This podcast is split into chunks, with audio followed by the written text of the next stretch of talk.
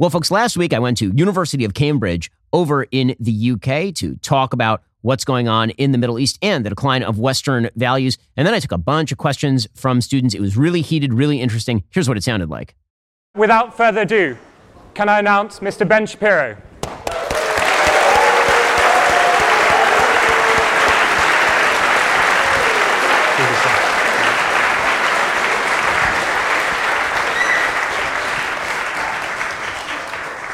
Thank you for having me. I really appreciate being here. It's very kind of you to offer. Last week, this university's Opera Society announced that it would be canceling a performance of George Frideric Handel's Saul. That opera, of course, tells the biblical story of King Saul, the first king of the Jews, and his conflict with the soon to be King David. So, why precisely was this performance of this great work of art canceled? Max Mason, director of the show, explained, quote, Given the parallels of this conflict, the production team made the difficult decision to cancel Saul we came to the unanimous conclusion that our production was not in the place to fully confront the issues that have striking synchronicity with the ongoing Middle East conflict. So, what exactly were those striking parallels? in the opera, David kills Goliath, a Philistine. The Jew wins, the Philistine loses. This is apparently in some way offensive. Offensive, perhaps, to those who sympathize with those who slaughter babies in their cribs and rape and kidnap women en masse, who shoot Holocaust survivors in the head and bind together parents and children before burning them alive. It is no coincidence that the statement from the Cambridge Opera Society avoided all mention of Hamas in describing the quote unfolding situation in Gaza. Now, this makes no sense. Never mind that the Philistines literally have nothing to do with the Palestinian Arabs of today. The Philistines were likely Mycenaean Greeks. Never mind that the story of David and Saul lies at the root of Judeo Christian culture, raising serious and fascinating questions about power and morality. Never mind the spectacular music of Handel. The opera had to be canceled lest the supporters of barbarians be offended. The same week, the Opera Society canceled Handel. The Cambridge Student Union considered a motion blaming Hamas's slaughter of innocents on, quote, decades of violent oppression of the Palestinian people by the Israeli state, and demanding that the student union, quote, condemn the British government's support for the Israeli state. That same motion called for a mass uprising on both sides of the Green Line and across the Middle East. The barbarians and their supporters, unfortunately, are inside the gates. That is why anti Semitic hate crime is up 1,350% in London over the past few weeks. That is why imams shout in Nottingham, O Muslim, here is a Jew behind me, kill him. And that is why 100,000 people march in London in support of Hamas. So let's take a moment to consider an obvious question How is it that at this prestigious institution of intellectual achievement and so many others like it, there's now a powerful coalition of interests making excuses for terrorist groups? The answer to that question is decades in the making. And the story begins with Western apologism. Much of the West has spent the past few decades apologizing not for its sins, which you should apologize for, but for its very existence. The West's sins, so the logic goes, are so deep and abiding that they can only have sprung from the inherent evils of Western philosophy and culture, and the only corrective is Western suicide. The West, the argument goes, must quote unquote decolonize itself. That argument originally springs from the pen of Francophone radical Frantz Fanon in his 1961 book, The Wretched of the Earth. Fanon, a member of the Algerian National Liberation Front, put forth a shockingly violent treatise calling for revolution, revolution of the colonized against their colonizers. Fanon didn't merely call for the end of colonialism a la Gandhi. Instead, he called explicitly for violence, which he saw as purifying in all of its varied forms. Fanon theorized that revolutionary violence would usher in the new man, free from the evils of the West. Decolonization, he wrote, is always a violent event. Decolonization, he wrote, which sets out to change the order of the world, is clearly an agenda for total disorder. In its bare reality, wrote decolonization reeks of red hot cannonballs and bloody knives. Violence, disorder, bloody knives. That's the essence of Fanon's decolonization. The colonized must take everything from the colonizer in the name of restoring himself as a human being. Decolonization justifies any response. In fact, it requires any response. The West must be destroyed, for the West has colonized. Quote, when the colonized hear a speech on Western culture, they draw their machetes, or at least check to see they are close at hand, says Fanon. When the colonized hear Handel Saul, they pick up a machete. Such hatred of colonial power was at least somewhat understandable in Algeria. But Fanon wasn't merely making the case for revolutionary violence in Algeria. He was making the case for revolutionary violence pretty much everywhere. The man who made that clear was existentialist and Marxist Jean Paul Sartre. Sartre's introduction to Fanon's Wretched of the Earth makes the case not only that the colonized have an ultimate right to violence, but that the entire West must be collapsed from within. Violence, says Sartre, is man reconstructing himself Killing a European is killing two birds with one stone, eliminating in one go oppressor and oppressed, leaving one man dead and the other man free. The only honorable thing for the West to do is join in on its cultural suicide. Quote, you who are so liberal, so humane, who take the love of culture to the point of affectation, you pretend to forget that you have colonies where massacres are committed in your name, writes Sartre. We must recognize, he explains, that we are all complicit in, quote, a thousand year oppression. Our beloved values are losing their features. If you take a closer look, there is not one that isn't tainted with blood. So, how exactly does the West recover from its guilt? By joining in on the violence against our own civilization. And how can we tell the enemy? Well, you attack the powerful. The colonizers are the powerful, the colonized are the powerless. Therefore, the powerful everywhere must be the colonizers and the powerless their victims. This is how, for example, Israel, the ultimate case of decolonization in human history, after a return of a native population to its homeland and its battle to throw off the shackles of the British Empire, became today's hottest decolonization cause.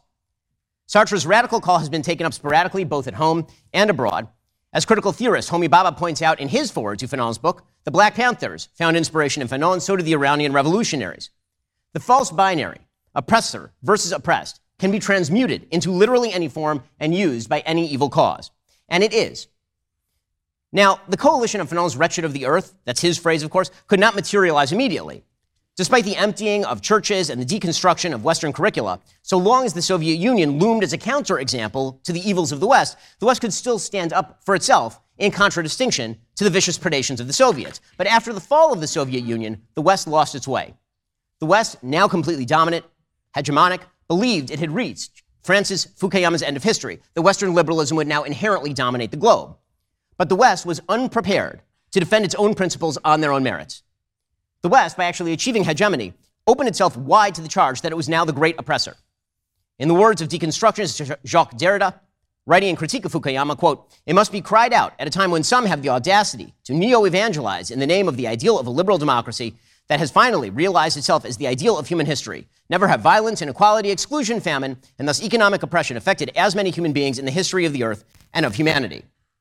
That, of course, was a radical lie.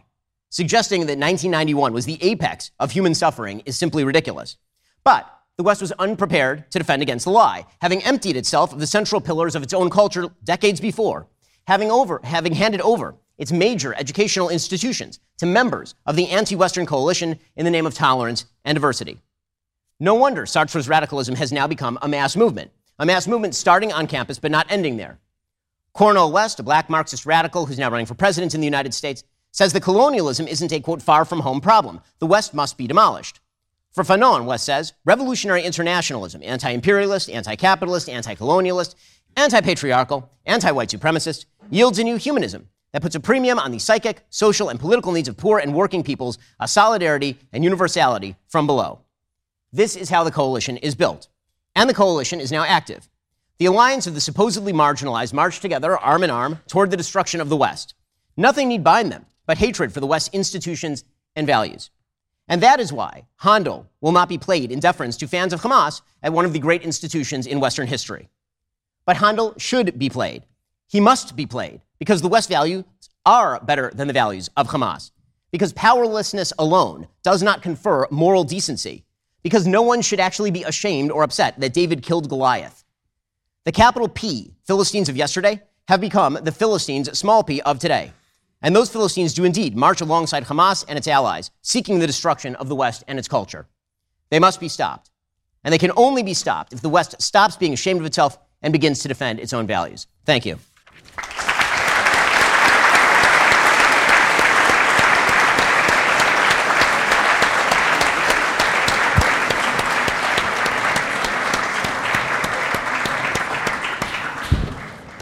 Thank you, Ben.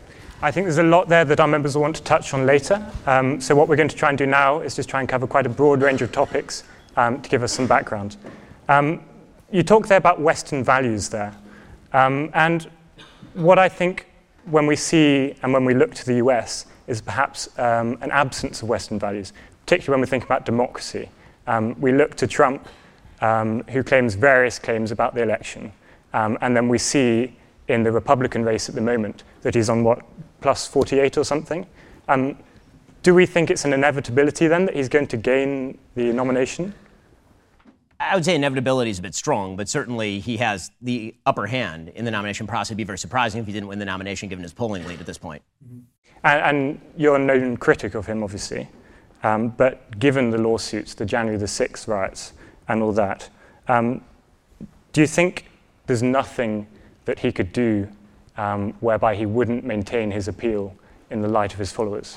I think it'd be very difficult to undermine his appeal because there are such massive trust problems in the United States. There's no sort of common source of facts, number one. Number two, uh, there's been pushes, both legitimate against Trump and illegitimate against Trump, and those, been, those have now been conflated by his supporters into all opposition to Trump is fundamentally illegitimate.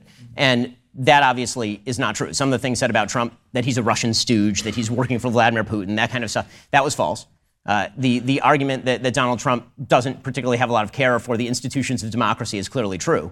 Um, but supporters, because of the binary nature of American politics and because everything is so polarized right now, tend to resonate to every critique of Trump as though it is equally false to the Russia, Russia, Russia stuff that, that Trump is constantly talking about. And so it's very difficult to sort of break that stranglehold.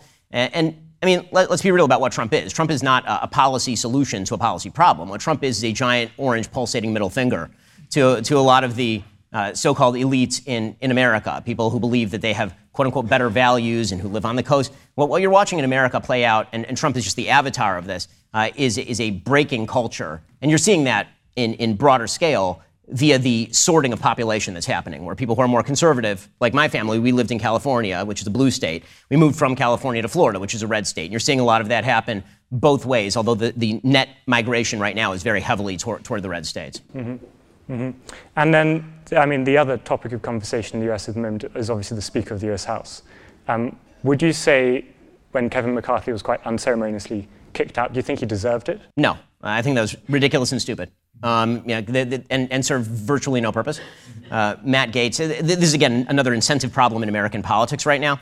Uh, Yuval Levin has, has pointed out, as a philosopher in the United States, and, and, he's pointed out that it used to be that people entered institutions in order to be shaped by those institutions. You went to Cambridge to be shaped by Cambridge. You entered Congress in order to be shaped by Congress and become a congressperson. Uh, and now people use institutions as platforms. And so what you see more and more often in Congress, and this is a bipartisan problem, uh, is Congress people who are getting elected not to do the work of being in Congress, but instead to get on TV, to have a podcast. They, they want to do what I do for a living right? And, and so what they've decided to do is use electoral office as a platform to do what I do for a living. And what that ends up with very often is complete practic- political inability and a lot of grandstanding, a lot of grandstanding. So Matt Gaetz, who, who's the one who overthrew McCarthy, right? Eight Republicans voted along with every Democrat to get rid of McCarthy. Matt Gaetz had no plan. I mean, he, his, his entire plan was just to make a big fuss and then to essentially lie, I think, to the American people by saying that something better would certainly come along when the incentives are not aligned that way. First of all, I think that the greatest lie in politics is that it's really just a matter of kicking the bums out and getting new bums. I don't think that's the way that, that politics works. As Thomas Sowell has suggested, if you really want to make a change in politics, you have to change the incentive structures, not just change the people. You can change the people, but that's not changing the underlying incentive structure, so the decision making process stays very similar. Hmm. But so, so we do have a change of personnel. We have Mike Johnson, um, who's very much an unknown in the UK, certainly. In the US, too. No, in the US, too. Heard of him until five minutes ago, yeah. so, so, what do you think we can expect from Congress under his leadership? Um, I think very much the same sort of thing. I think that you will see him get more leeway from Matt Gaetz because it's Matt Gaetz' fault that he's there. So I, I think that what you'll see is that the Republicans are going to solidify more around Johnson than they were around McCarthy, which means he'll actually, ironically, have more leeway to cut deals over budgets and, and things with Democrats. Right? McCarthy had very little leeway because he was afraid he was going to get kicked out. Well, now Gaetz can't pull the same trick twice. And so the question is, who kicks him out if he signs if he signs a continuing resolution or something? He'll have a little bit more leeway to work. Hmm. Okay, um, and then, as I said, we're going to try and cover quite a wide range. So looking back over here to the UK, it being where we are, um, I want to touch briefly on populism. Um, so post Brexit, post Boris, post Corbyn, we now have something some have referred to as a bit of the battle of the boards. Um, Sunak, Starmer. Um, so do you think that the much sort of vaunted rise of populism um, in the UK, in the US. Um, do you think that's sort of diminished now? Are we entering more of a serious period? Um, I, I, wish we were entering more of a serious period. I'm, I'm not a huge populism. I, I, don't actually think that populism is a philosophy. I think it's an appeal. Uh, you, you, see left wing populists who look like Bernie Sanders in the United States and right wing populists who look like Donald Trump in the United States. And very often they sort of agree on this quasi conspiracy theory that whatever you do is not your fault. There, there are forces at work at play that are really deciding your fate. And so only I can solve, right? That's something that Trump said, but it's certainly something that Bernie could have said. And so I, am not a big fan of that because I, I, really don't think the government is particularly good at solving a lot of people's problems. Uh, when, when it comes to you know, more boring politics, I certainly think that there is going to be a revolt of the middle in a lot of these countries where people say, I'm tired of the spectacular. All I want is just somebody who's going to sit in the chair and do the basic job and, and leave me alone. And as I've said in the United States, I think that first party to sanity wins. Uh, and, you know, obviously everyone in the room, literally, will know British politics better than I do. I would assume that maybe some of the same forces are at work. Mm-hmm. Um, talking of sanity then, um, the NHS. So you, have said many times um, that you believe that healthcare is not a right. Um, that's obviously very different to what uh, the vast majority um, of the UK believes. Uh, but do you believe there's any sort of benefit uh, to the structure of our healthcare system in the UK, to the sort of nationalised social system? Is there anything there that you could see that might improve the system in the US? I mean, there are certainly many things that could improve the system in the US. Whether the NHS is the solution to that problem, I have serious doubts about. The NHS has serious structural problems in terms of its spending, in terms of its cost, in terms of its debts, in terms of the, the future growth of the NHS. Uh, and all of those are, are, things that politicians are going to kick down the can until disaster arrives, which is usually the story with literally every social system. In the United States, that would be Medicare, Medicaid, and Social Security. Um, but you know, as far as could the United States system be improved? Sure. I mean, there, there, are plenty of different models that I think work better than the United States system, ranging from Singapore to Switzerland. Uh, and, and they have various different wrinkles to them, ranging from privately sold healthcare that's mandated to know, cooperative healthcare in certain areas. Eh, there, are a lot of different models for it. My, my, generalized objection to nationalized healthcare is that inevitably you'll end up with somebody who is not you making a decision about your healthcare. And, and that, that person is going to inevitably going to have to take some cost into account, and you are not really part of that process. And that seems to me incredibly dangerous. As far as my statement that, that healthcare is not a right, I, I mean that very specifically. I think that we really, really overbroadly use the word right like all the time we use it, and we use it, it's a semantically overloaded term. So right can simultaneously mean a thing that's good for you to have, which is not a right. That's, that's, that's a thing that's good for you to have. It's not the same thing. Right? I, I, I love having pizza. That doesn't mean that I have a right to pizza. Uh, it does mean, however, that the government does not have the ability to stop me from having pizza or should not have that ability. So in that sense, I do have a right to have pizza. So I don't have a right to have pizza by you, but I do have a right to have pizza that the government cannot prohibit me from having. Right, so, so I think that we have to be very clear what we, what we mean when we say that somebody has a right to a thing. Uh, there's a, a, legal theorist in the early, eh, eh, late 19th, early 20th century uh, named William Hohfeld, and he broke down rights into, into four separate categories, ranging from privileges to immunities, uh, things that you're morally apathetic about, so you have a, a, right to choose on a moral level whether to have hamburger or not today, as long as you're not a vegan, uh, and, uh, and that's a matter of apathy. Um, so that's a matter of moral apathy, but you also have rights that are immunities from government, where you don't want the government pragmatically to have enough power to stop you from doing a thing, even if you think that that thing is immoral, because the government with that power can too broadly apply it. So I think we have to be very clear when we say, when I say healthcare is not a right, I don't mean that it isn't a good thing to have. Healthcare is an amazing thing to have and a necessary thing to have. I do mean that you do not have a right to demand that somebody else provide you that healthcare. That right does not exist. Mm-hmm. Um, and then one final question before we get some saucy ones from the floor. Um, when we invited you here today, when we announced um, that you were coming, there was a lot of criticism, a lot of controversy. Um, we're obviously a free speech society, but what do you think that says about free speech? I mean, people were, there was a lot of different words used, but it, it, it was um, slightly unpleasant, to some might say. Well, what do you think that says about free speech? Yeah. yeah. What does that say about free speech? Yeah. It says that free speech is, is, thriving. I've never objected to people who protest or, or, ask difficult questions of me. I mean, that's that's legitimately the process. And so, whenever there are people who are upset that I'm coming, you know, as long as I'm still able to come, that's their prerogative, and they're perfectly. I'm, i have no problem with that whatsoever. Super. Okay. Um, let's get on to the questions from the floor then. So, if you want to take your place at dispatch box, uh, we're going to move to our first question. So, please. Hi, Ben. Howdy. Uh, so over, la- over the last uh, couple of weeks, you've been uh, making this point that there's no moral equivalency between what Hamas did on October 7 and uh, what Israel's response has been. Uh, but do you think there is a point at which the civilian death toll no longer justifies the actions of Israel, or do you think that alternatively uh, Israel can justifiably kill every last civilian as long as its goal is to destroy Hamas. So Israel should do its best to avoid killing civilians in destroying Hamas. However, there is no number where it goes from every life obviously being valuable. There's no number, however, where it goes from 10,000 to 10,001, at which point it has entered the realm of disproportion. That's not how war works. If war worked that way, no one would ever win one. It also completely destroys, I talked about incentive structures, it destroys the incentive structure for, for military units to act in ways that do not put civilian lives in danger to allow Hamas immunity by dint of the fact that they are deliberately hiding among civilian populations. If you actually want people to not hide among civilian populations, then there have to be serious penalties to those groups for, for doing that sort of thing. Providing a ceasefire to the terrorist group as they hide under the ground is precisely the reverse of that. But do you not realize that in using Hamas's disregard for civilian life to justify Israel's action, you are establishing the same equivalency that you are rejecting? In, uh, please explain.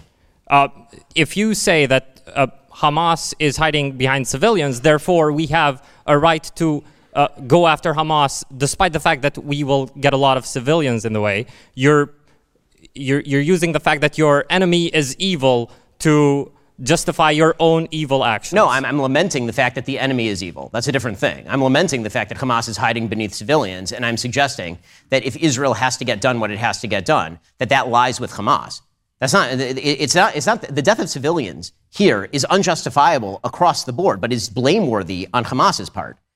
There's a difference between death being justifiable in these circumstances in the sense that it's ever morally praiseworthy or good, and where you place the blame for that death. I mean, that's a, that's a, that's a pretty obvious moral point. Mean, to, to, to suggest that it's somehow, it's somehow a celebration of the death of civilians to point out that Hamas is hiding beneath them is to miss the point entirely. The entire point is that it's horrifying what Hamas is doing. If, if Hamas wants to end this all today, all they have to do is surrender. That's literally all they have to do. They have to walk out of the tunnels with their arms up and hand the hostages back to the Israelis, and this all goes away literally tomorrow.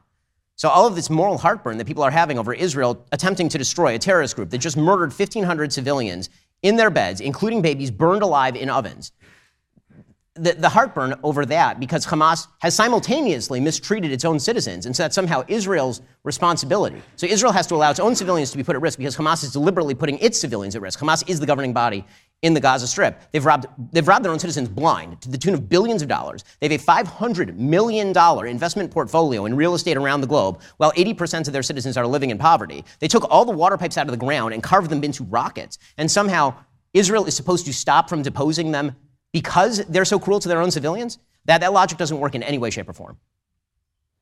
Okay, thank you. Thank you.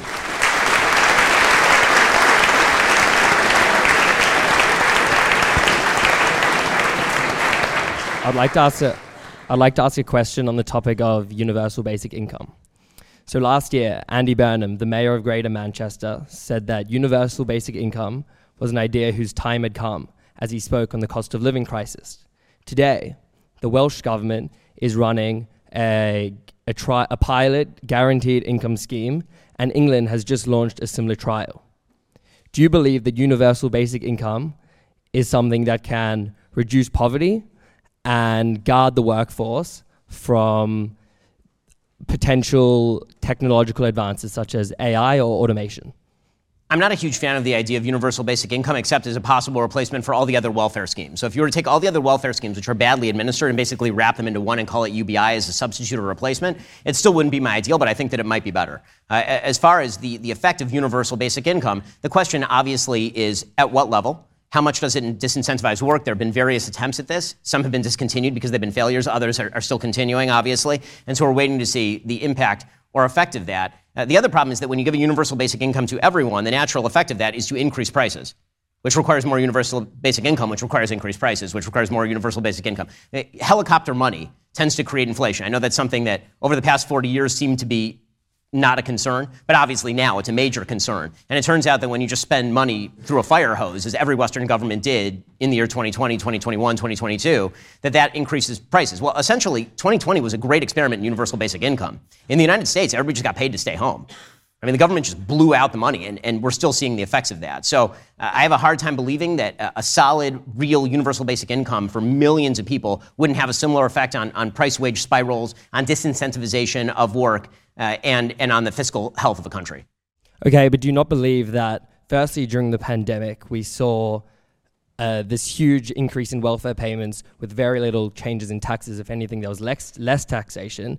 And by providing a universal basic income, we're giving individuals the opportunity to choose and decide what they what they decide to spend their money on and whether they want to allocate that on health or on education. And does that not align with the liberal values which you so regularly preach? So i mean if again as a substitute for other forms of welfare i generally agree. I also see a, a, train running down the track, which is what happens when a lot of people use their universal basic income to buy lotto tickets, which is one of the problems, right? Very, very often in the United States, for example, you have to, you, uh, our, our, welfare programs are means tested, uh, and they are very often specifically allocated to particular goals. So, for example, EBT cards in the United States are for food stamps. You can only use them for particular products.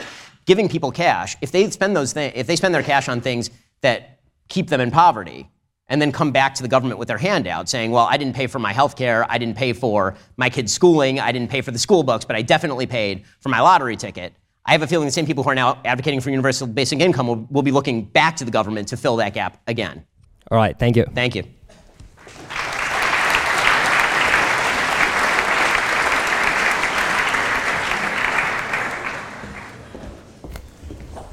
Hi, Ben. Thank you for coming.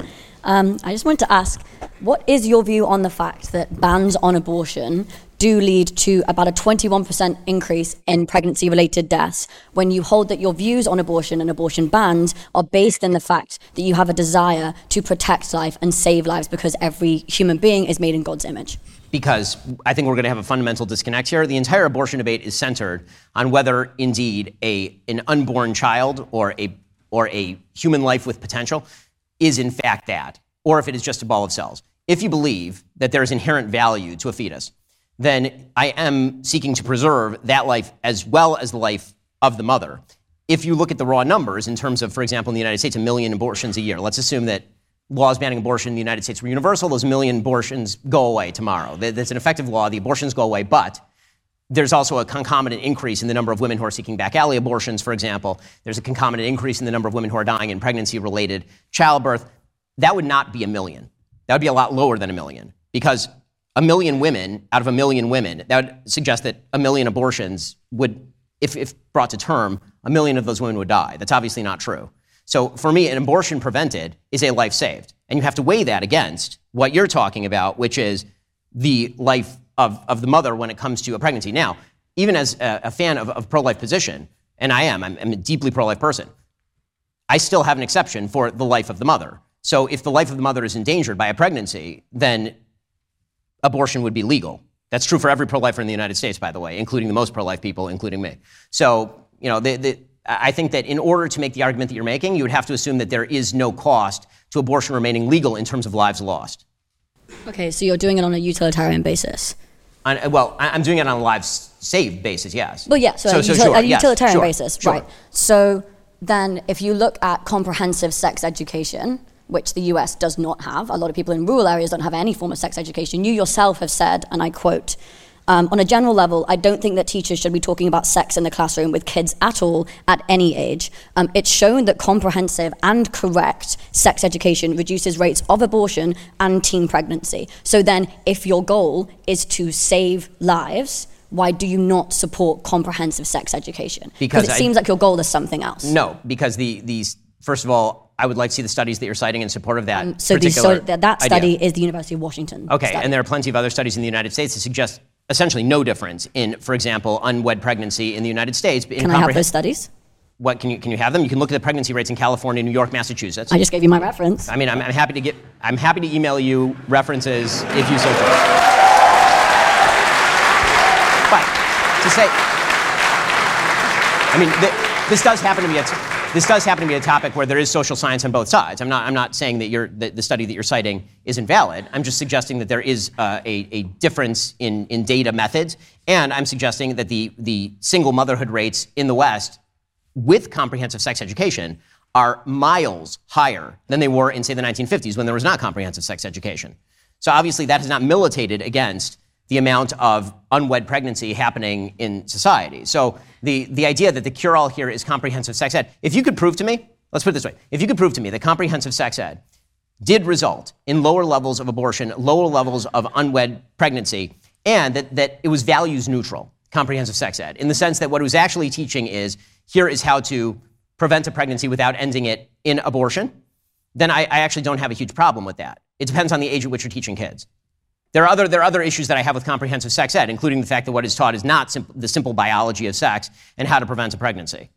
Comprehensive sex ed simply goes a lot further than that, and I have serious moral problems with that.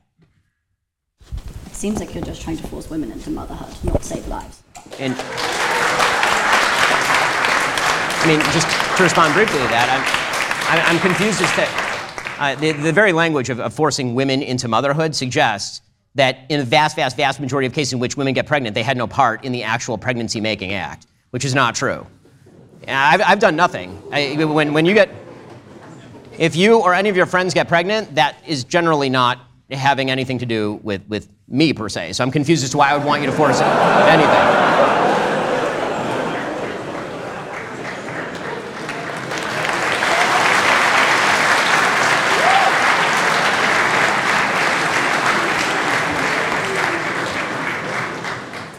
Hello. Hi, Ben. Hi. That's going to be a really hard one to follow, I think, but I will try. Thank you for a very interesting discussion. My question is uh, about your beliefs uh, on gay marriage, which I believe are informed by your practice as an Orthodox Jew. Is that right? Um, I, I will say yes and no. The yes only in the sense that yes, Orthodox Judaism is against gay marriage, and yes, I also have secular reasons for opposing gay marriage. I don't. I okay. don't make public policy based on on my Judaic beliefs which is why none of you keep kosher. I see. Okay. Well, uh, on the stance that you do hold that is informed by your um, Orthodox uh, Judaism beliefs, why do you think it's justifiable to extend these religious prohibitions on people who don't practice Orthodox Judaism. So I just said I didn't. So I mean, okay. so I'll start with that. And so, so there's that. If you want to get, the, but that the, doesn't the, form your belief, though. Am I right in saying that that? On, on, a religious side, but not on a secular, uh, not on a secular moral side. So on a secular moral side, the argument against gay marriage is very is, is not even an argument against you living a life that you want to live or anybody else living a life that they want to live without government subsidy. The question of what publicly subsidized marriage looks like. If you want to go to a pastor right now and do whatever you want to do, that's your, that's your prerogative. I don't have any problem with that. What I do have a problem with is when the state, which has to presumably have an interest in the sanctification of a relationship, in order for them to sanctify the relationship. The question is, what is the thing that is being sanctified by the state and why? So when I look at marriage, the purpose of marriage for literally all of human history was the bearing and rearing of children. The definition of marriage on a fundamental level sort of shifted culturally in the 1960s into two people who love each other. I agree that under that rubric, gay people count, right? Two men can love each other, two women, obviously. But under the rubric of are all human relationships created equal in terms of their utility to the state? And the utility to the state is two parents make baby, baby lives with married mom and dad then yes, of course, the, the form of marriage that ought to be subsidized is the form of marriage that produces children. And that's particularly true in a West that is currently reproducing at lo- lower than replacement rates. Okay. Yes. Um, I suppose I'd ask to that um, do you have children? You, I presume you do have children. Four.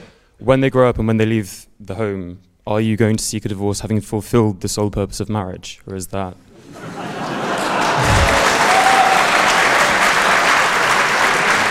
I, am not asking that yeah. sarcastically. I mean it genuinely. I, mean, I, don't. I'm not trying to catch you out here.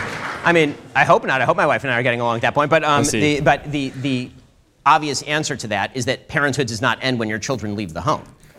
I mean, I'm still parenting my children. But the rearing would, process, it, it the raising affect, process does. Well, no. I mean, I assume you're still in touch with your parents. I am in touch, but they're not raising me. I know, but they are still very much involved in your life. You, you, you, how they how they interact with you makes a difference in your life. I would assume, and I think that's true for pretty much everybody who has live parents in the room the parental relationship didn't end the minute that you left the house, I assume. No. So, and, and that, par- that parental relationship will continue up until the point that they die. I mean, I mean, this is actually a pretty interesting example that you're using because it's obviously true that even after kids leave the house, if their parents get divorced, that has a tremendous effect on a child. So to, to pretend that, that that relationship simply ends is, is not true. The, the, the, the rearing process is lifelong. It is not a moment in time, in other words. Okay. I disagree with that, but thank you very much. I appreciate it.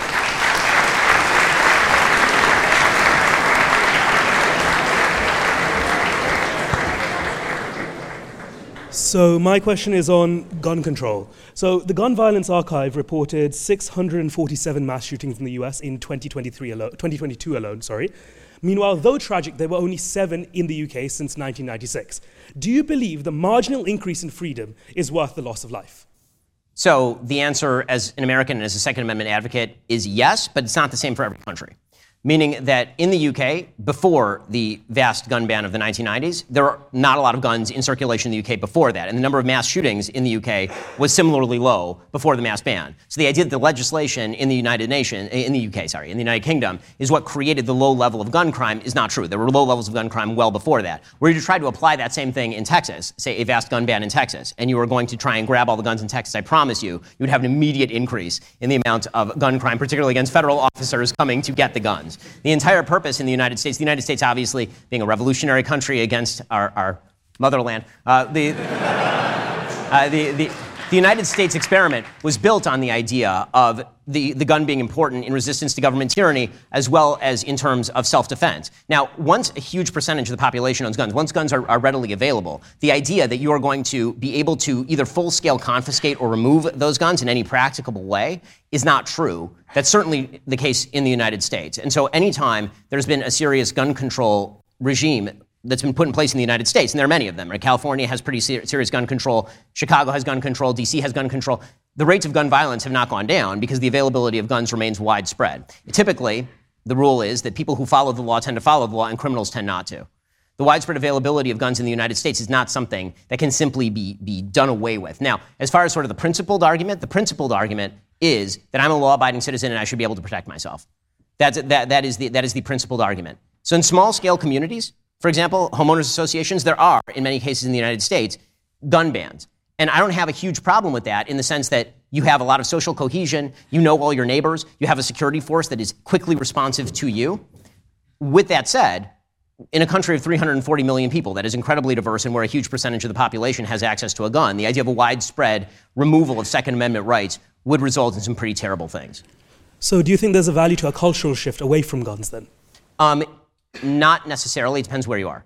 So, uh, so the, the, the idea that the it, I want to think about it. It's, it's an interesting. It's, it's, it's a really interesting question. Um, and again, I think it, it's it's so, it's kind of based on circumstance. I'm not sure the entire United States is similar in this way. So I, I like the idea of being able to protect myself and my family. I think owning a gun in order to do that is, is a good thing in the United States. I don't know what I would think if I hadn't grown up in a culture that, that actually values that. So, um, would I see value in, in, in, moving it away from that? I don't think it's that easy to move the culture away from that. So, in terms of waving magic wands, I, I, I, am running up against reality. But on, a, on an ideological level, it's an interesting question. I'm not sure I have a good answer to it, frankly. And one quick, smaller question. The UK is slowly phasing out certain types of knives. By phasing out, I mean making illegal to hold. What do you think about that? Because those knives are, there's no reason for a person to carry them as a British citizen. But I mean, I, I don't know enough about knife policy in the UK. Uh, in the United States, we have, you know, tanks. So.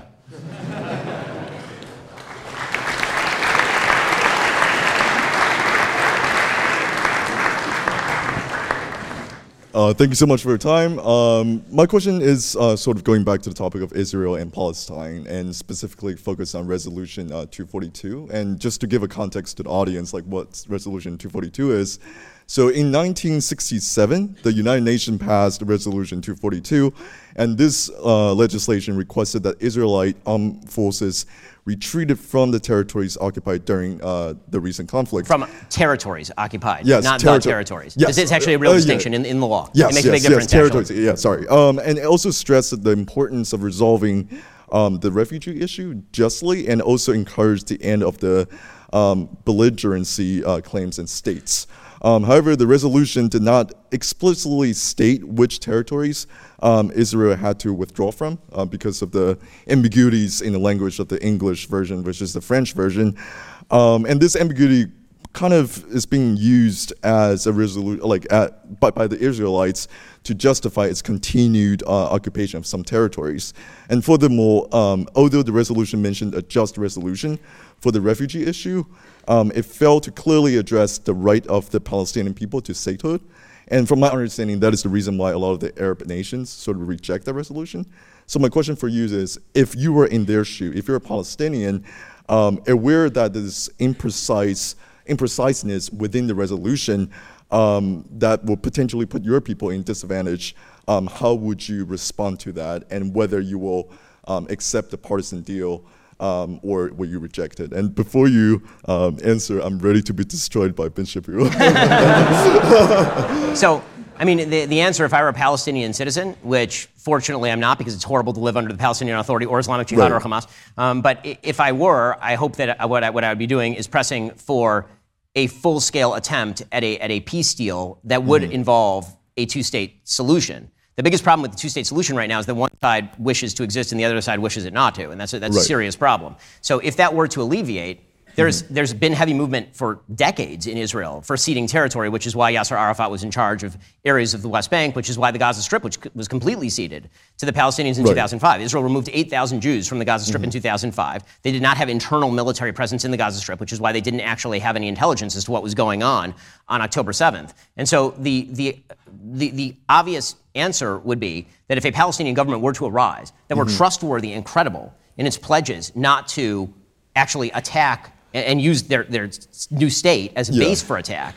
And that would require time and trust. And that would have to be built up over time, given the amount of distrust in the region, which would mm-hmm. allow for presumably gradual, gradually increasing control of borders with, say, Jordan. Right? If you're talking right. about yeah, yeah. the West Bank, it would also require yeah. land swaps. I mean, all these things have been discussed by Israel before. They were proposed in 2008 by Ehud Olmert. Mahmoud Abbas literally got up and walked away from the table without a counteroffer. So the, when it comes to you know the the, the, practic- the, the practicality of solution, that rests on whether the Palestinians are willing to have a government at any point mm-hmm. that would actually make that peace deal. And it was interesting. I, I, was at Oxford last night, the other university. Uh, yeah. I, was, I, was at, uh, I, was, I was there last night, and, and student after student got up and asked about this, and then yeah. I asked them a simple question. They kept talking about occupied Palestine. I said, What do you mean by occupied Palestine? And invariably to a man yeah. or woman, each one of them said, Everything. Like from the river all the way to the sea, that's occupied. Well, you can't make peace yeah. on that basis. Of, of course, obviously. Yeah, yeah. So, you know, as far as whether Israel's been willing to do it, yes, Israel will be willing to do that. Mm-hmm. But again, that's going to take time and it's going to take credibility. That's what Oslo was supposed to do, and it never even came remotely close to achieving that credibility, largely because Yasser Arafat is one of the worst people who has ever lived and an arch terrorist. Mm-hmm.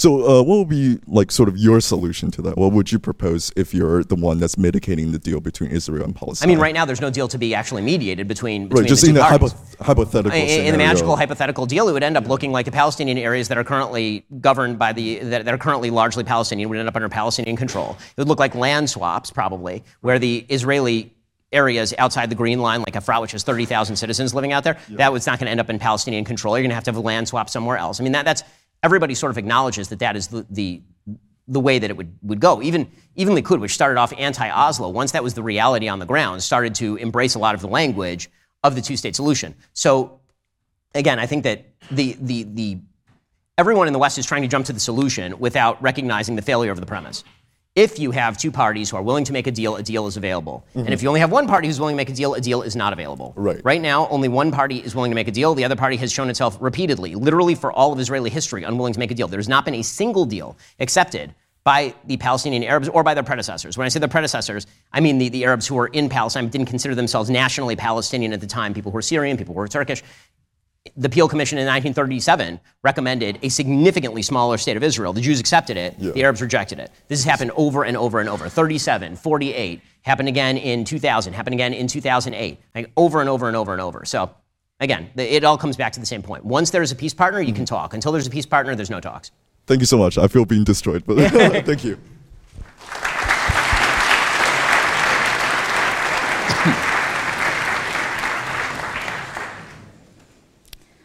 Thanks. Um, I'll start by quoting one of your videos. You say, I know it's, uh, by the way, my question is on climate change. Okay. Um, you say, Thank you for allowing me to prepare myself.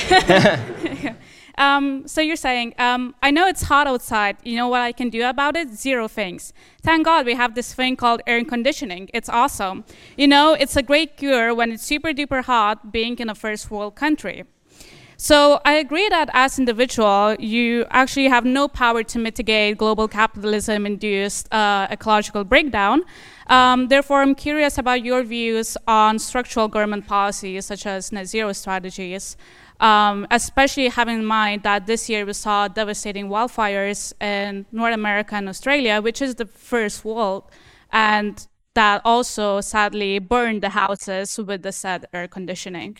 So, when it comes to wildfires, first of all, a lot of controversy as to whether the extent of wildfires, which actually have not become more common over time, whether the extent of the damage of wildfires is driven by climate change or whether it's driven also by bad forestry policy. There's been a major issue in the state of California. There's a major issue in Montana where they had a major wildfire in the United States as well. When it comes to net zero policies, my big problem with net zero policies is that they are impracticable. This is my big problem. China is not signing on. India is not signing on. They're the two greatest polluters on planet Earth. For all the talk about the evils of global capitalism, it turns out that the giant communist state is the biggest polluter on Earth. China, by a large margin. It is not close. Okay, when it comes to other countries that are not first world countries, they have very little interest in whether or not they are emitting carbon, given the fact that many people are so poor they are burning dung for fuel. And it turns out that when you are attempting to survive past the age of 40, it's much higher priority for you to be able to survive using the resources at your disposal, including the single most effective and efficient source of energy on the planet, carbon based fossil fuels, that is more important to you than whether it's going to warm incrementally over the course of the next 100 years. What human beings are good at and what human beings are bad at are two separate categories. Human beings are very, very bad at mitigation, and we are very, very good at adaptation. So we stink at the at when when it comes to if you guys if you, if we save a penny today, we'll save a pound tomorrow. Human beings suck at this. We're really bad at it, which is why everybody in Europe, everybody in America, we're, we're I'm just 10 years from now, we're all going to be doing austerity because we're going to be forced into it because everybody's bad at this logic. But what human beings are very good at is adaptation, which is why human beings migrate, which is why human beings build new inventions and innovate. So one of the th- so if I'm going to invest resources, the things that I'm going to invest resources in are going to be not telling everybody they have to drive their car less, which is likely to be wildly unsuccessful. What I'm going to instead invest my money is in building is building better levees in New Orleans. So when the hurricane does hit, the entire town doesn't get flooded. Right? Building better infrastructure, mitigating the damage is where the money actually should be going and is going to be a lot more practical in both the near and the long term than attempting to what tell everybody that they're uh, to turn their air conditioner to 75 or, or tell everybody that they can't drive their car as much. Meanwhile, you're not half the globe is not on board with any of that, right? Half the globe doesn't care about that, and they're not going to care about that until, ironically, they reach first world standards via the power of capitalism. So the, my, my big problem with, with the climate change argument is not whether it's happening. I'm fully willing to accept anthropogenic climate change as a reality. My big problem is that the solutions that are being proposed for that are not in any way serious or practical. The only way that human beings have ever gotten out of problems of this sort is through innovation. And, and the, the real litmus test is who is willing to humor nuclear power. Right? That's the real litmus test. Many of the same people who are trying to push against mitigating factors on climate change are also pushing against nuclear power, which seems to me totally crazy. Uh, thanks. A couple of fact checking things. I actually graduated this year and now work as a climate economist. I did my dissertation on climate disasters, so actually, um, uh, there are multiple studies saying that wildfires and other climate disasters are caused by climate change, and their increase are definitely caused by climate change.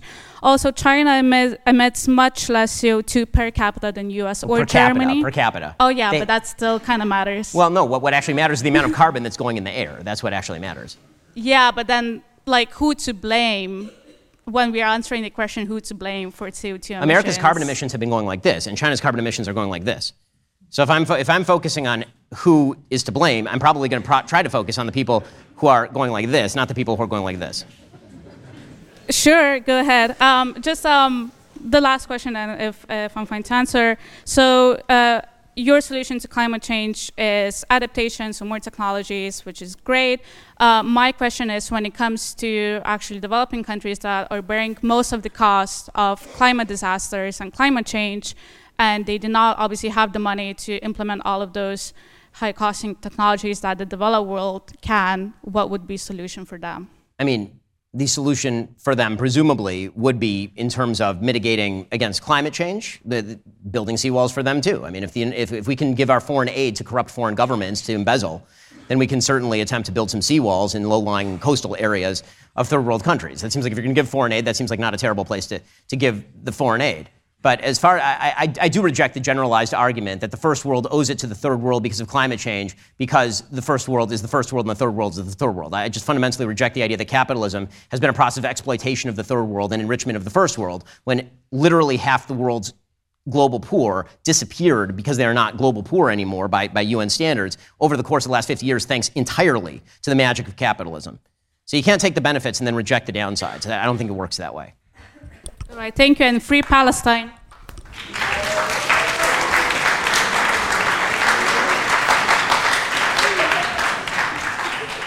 Wh- which part?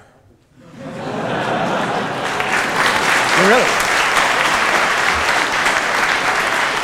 It's, it's, it's, it's, it's, it's, it's, it's, a, it's a serious question. What, what is it? Um, I'm not going to comment on that. I mean, I saw you say from the river to the sea, so you can just say it out loud.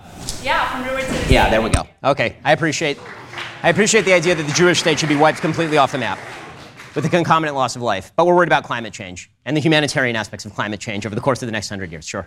Okay. Okay, thank you. Oscar. Um, so we're moving back to the floor now. Is there anyone on the floor who would like to ask Ben a question? And we'll get you a mic. I No see one? a lot of Okay. hands. I think we'll head over here first. Can we get a mic over there? Yeah.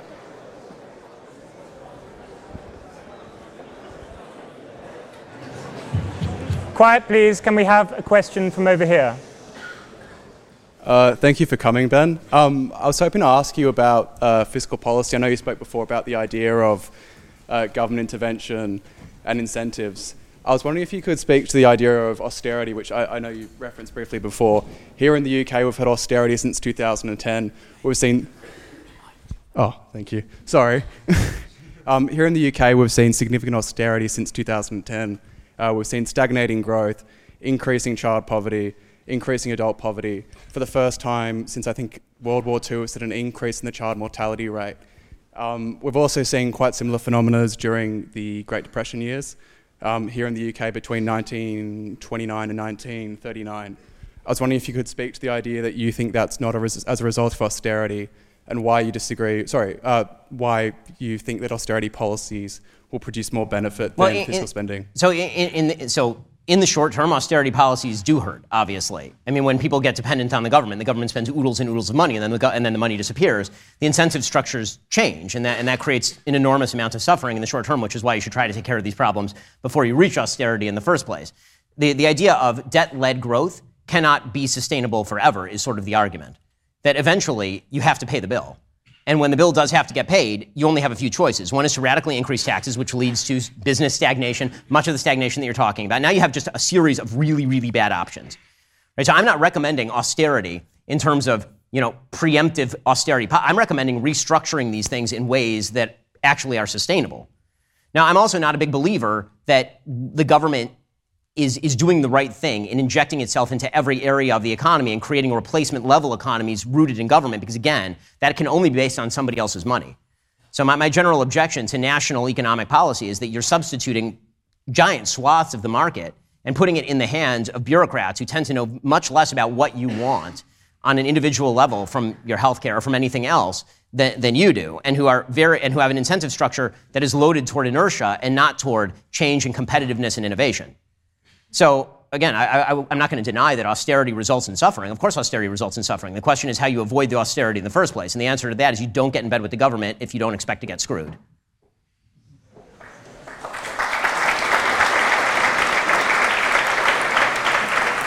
Super, thank you. Uh, let's go over that side. Can we get a microphone to that hand? That one, just sort of. I can't really see the person. Yeah, there we go. Perfect. Thank you for coming, Ben. I have a question on gun, gun control. You raised two main points. Firstly, that it's impractical and ineffective to take guns away from a society like the US, which already has guns. And secondly, that you have an I- ideological belief in the right to bear arms. Does the second point fully justify a lack of gun control? And to give an example, would you recommend that the UK adopt a Second Amendment in order to satisfy the right to bear arms? Or would you think that once you rid a society of guns, that it's good to keep it that way? So uh, I think it depends on the threat level to the society and, this, and the level of society, societal fragmentation. So I, th- I think that it, it- the answer is that I, I do believe ideologically in the right to bear arms to protect yourself. However, I think that the right to bear arms does not include owning nuclear weapons, for example. right? Like the, so in, in my situation, I, I also believe that, that threat levels are different to different populations. And so it depends who you are in society. It depends how well the society can protect you. And it depends on the, the possibility of a government going truly tyrannical and violating your core rights. And so that's not going to be the same between every society. So, you know, I'm, I'm, I'm hesitant always to speak on, on foreign countries because I know way less about them. You know, I, I know way less about Britain, as I've said, than, than virtually anybody in the room. Um, but when it comes to the idea, if you have a functional system, I'm very hesitant to tamper with functional systems as a, as a, as a general rule. And do you, be, do you believe the UK is a functional system in terms of gun control? Um, I mean, I think that the UK is. I, I, would have to look at the murder rates, and I would have to look at where the crime is located. They're and I much have to lower look than at, the US. I mean, I'm, I'm, I, I, I, again, I'm, I'm going to beg off for lack of data. I mean, before I start making policy recommendations in the UK and running for parliament, I feel like I should know a little bit more uh, about your country. I can't even spell correctly here. Okay, thank you so much. Okay, super. Um, over on this side, the hand in the corner over there, please.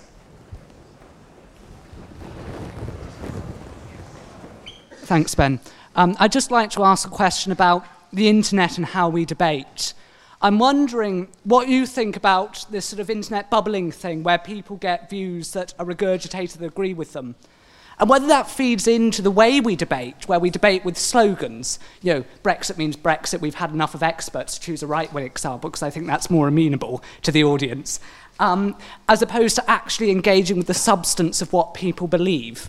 And whether that feeds into the cancel culture that we're seeing in our society, that it's almost, if you like, an emotional response to not being able to support what you believe because it's being reinforced by you just seeing the same thing.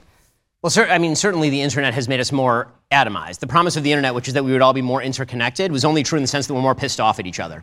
Um, but, but the idea that the internet has been a great unifying body, and the, I'm speaking as someone who's made a lot of money off the internet, uh, that, that the internet has been just an unalloyed good in terms of the political discourse is obviously untrue. The echo chambers that have emerged are, are really a problem. It's why I make a habit. I mean, I, I have people on my show on a fairly regular basis who disagree with me. I try to have conversations with people who disagree with me. Actually, Alex and I just had a conversation today in which we completely disagreed on everything religion related, and it was a lot of fun. It was really enjoyable. So, you know, I, I agree with you that the, the current online, but I will say there is a subsection of the internet that is quite good right? There is a subsection of the internet where people actually are having these long form conversations and they're becoming increasingly popular. I think that, you know, a lot of the formats are not conducive to this. TikTok obviously not conducive to it. Snapchat not conducive. Like anything that's like a minute or less is not going to be conducive to that sort of thing. But long form audio is actually having a moment right now, and I think that is quite a good thing. So I, I, I want to, you know, talk about the benefits as well as the drawbacks. But yes, the sort of algorithmic siloing is incredibly dangerous and leads people to believe that their arguments are convincing when they are not, and leads them to believe that they don't have to examine the other side of the argument because everybody else is just a dumbass. Because that's what people on the internet say. Thanks, Ben.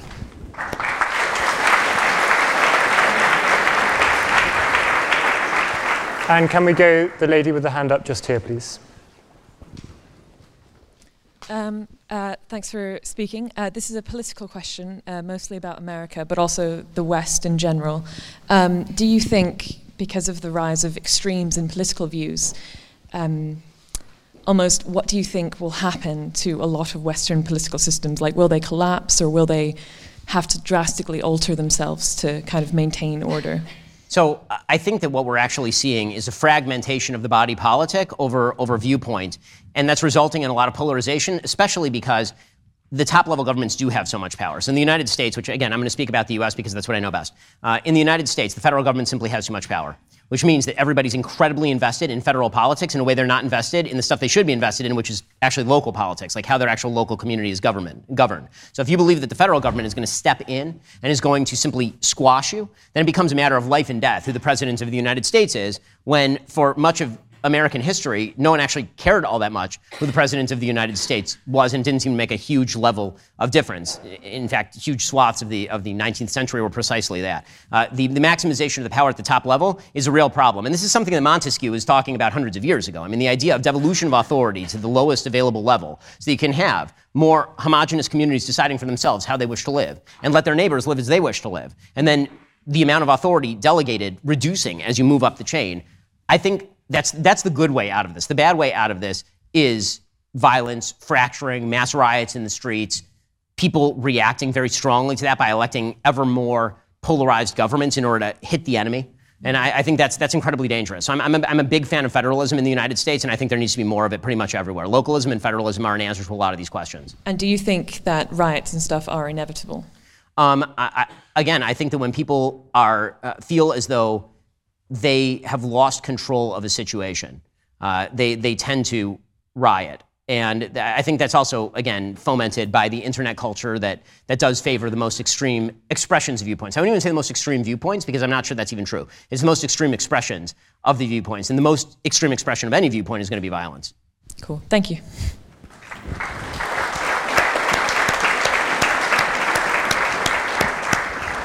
Can we go front and middle here, please? Hiya.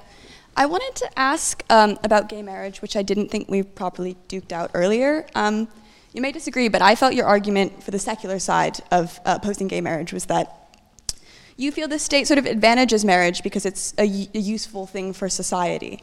Um, I find that very odd because I don't feel that that's why we have rights and freedoms in society.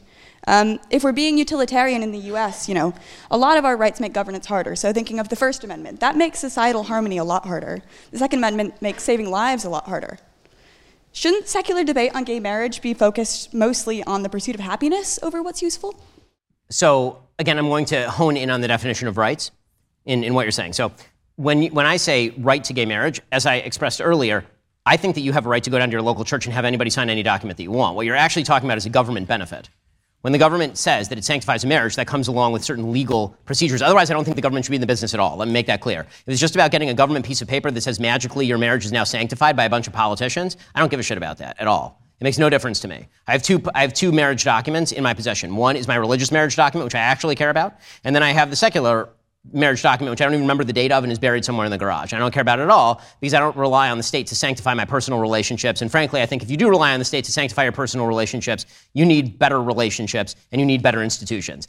Again, politicians and bureaucrats giving you a piece of paper should not make you feel better about your relationship. The, the whole purpose of the debate over gay marriage should have been over whether certain forms of marriage are beneficial to the state or not because it's about the benefits that accrue. I think that it actually morphed into something else because there was an attempt, I think, by some people to suggest that because the state hits a stamp on a piece of paper, this grants quote unquote moral credibility to the thing. I'm not in favor of the state granting, be, being the arbiter of moral credibility on personal relationships in general. I just don't, I, I don't think that that's the state's business. I do think that it's the state's business to incentivize or disincentivize particular types of behavior. And in this case, I don't think it's the state's business to, to disincentivize particular types of sexual relationship, but I do think that it's very much in the state's interest to incentivize particular types of familial relationships.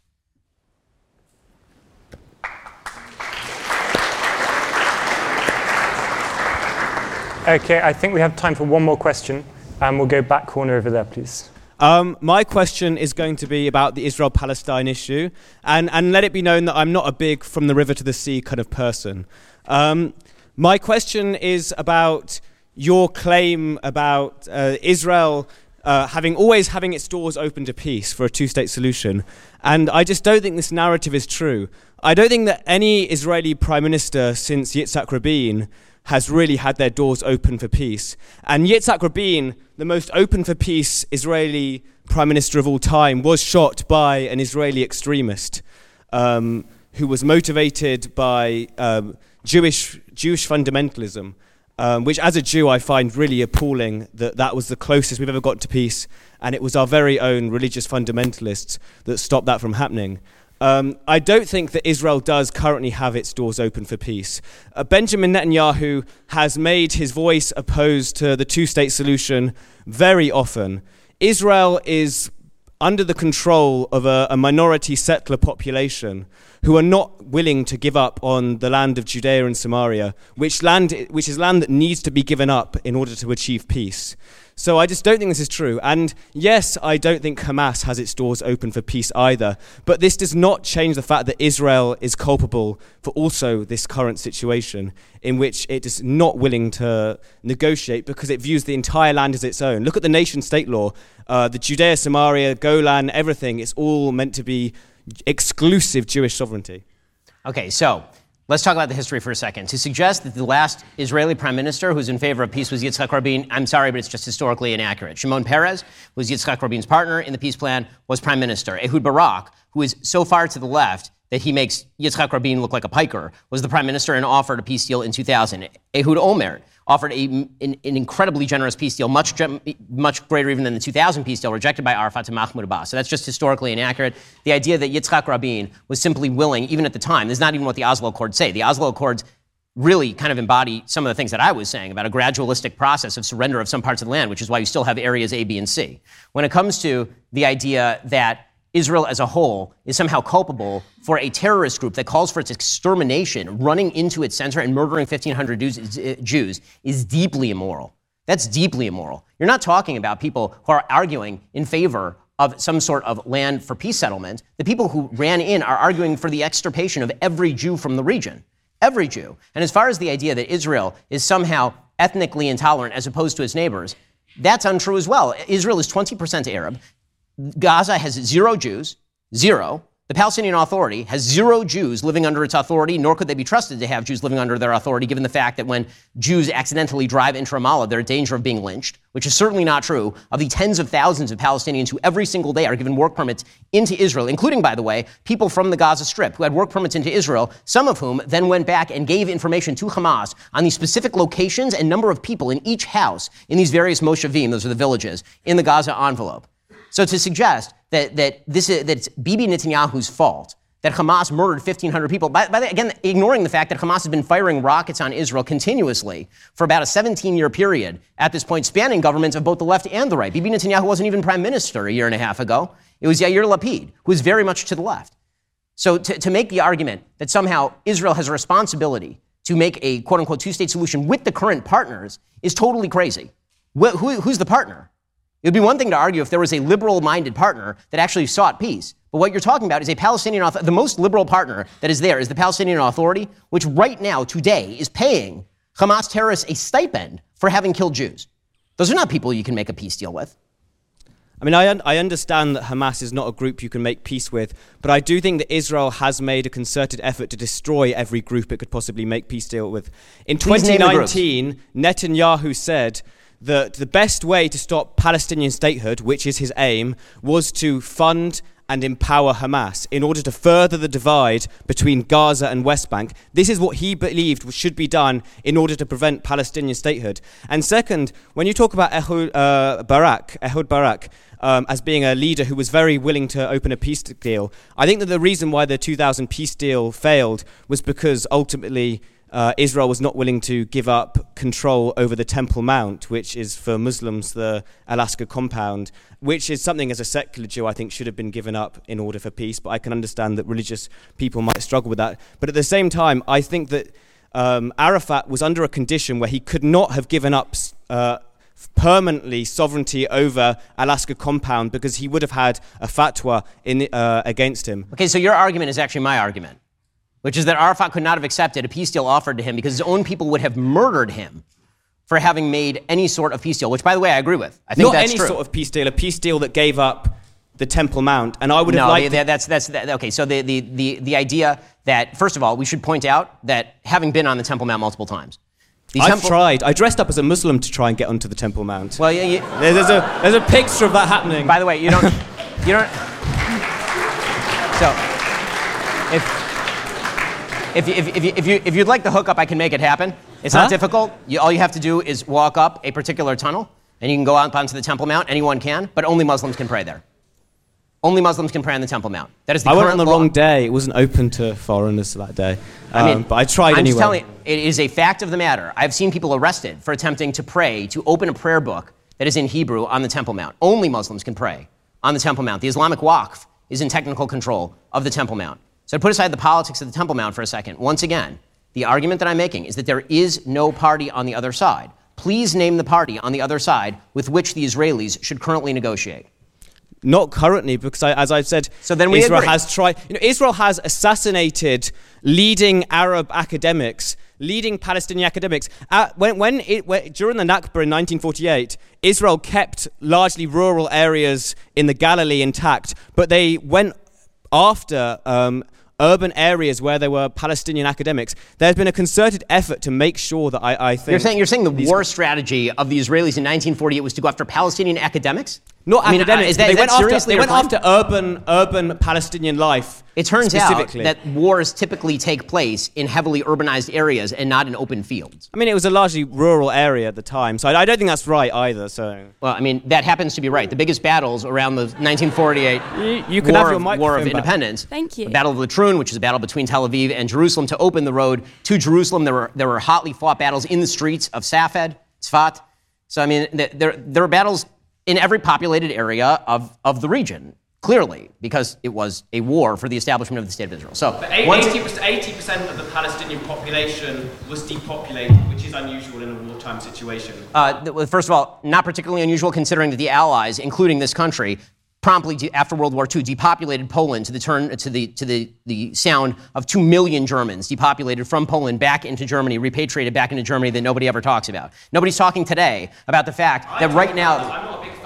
Okay, I think we need to wrap up there.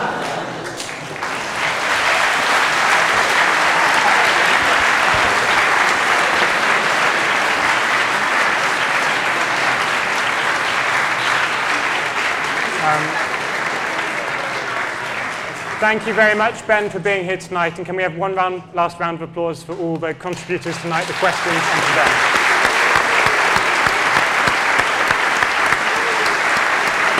Thank you so much. Really appreciate it. Well, folks, that was me at University of Cambridge. I hope that you enjoyed that. We'll be doing a lot more of that sort of stuff in the very near future.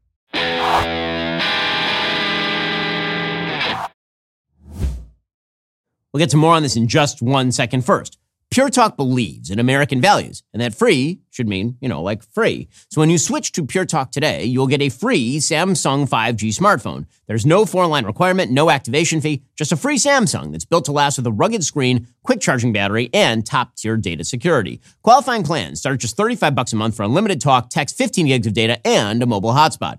Pure Talk gives you phenomenal coverage on America's most dependable 5G network. It's the same coverage you know and love, but for half the price of the other guys. The average family saves almost $1,000 a year. So, I challenge you to choose a company that actually doesn't hate your guts and shares your values. Let Pure Talk's expert U.S. customer service team help you make the switch today. Go to puretalk.com slash Shapiro to claim your eligibility for your free brand new Samsung 5G smartphone and start saving on wireless today. Again, go to puretalk.com slash Shapiro to switch to my cell phone company. I've been using them for years. They're fantastic. You'll love them as well. Go to puretalk.com slash Shapiro and claim your eligibility on that free brand new Samsung 5G smartphone. Start saving.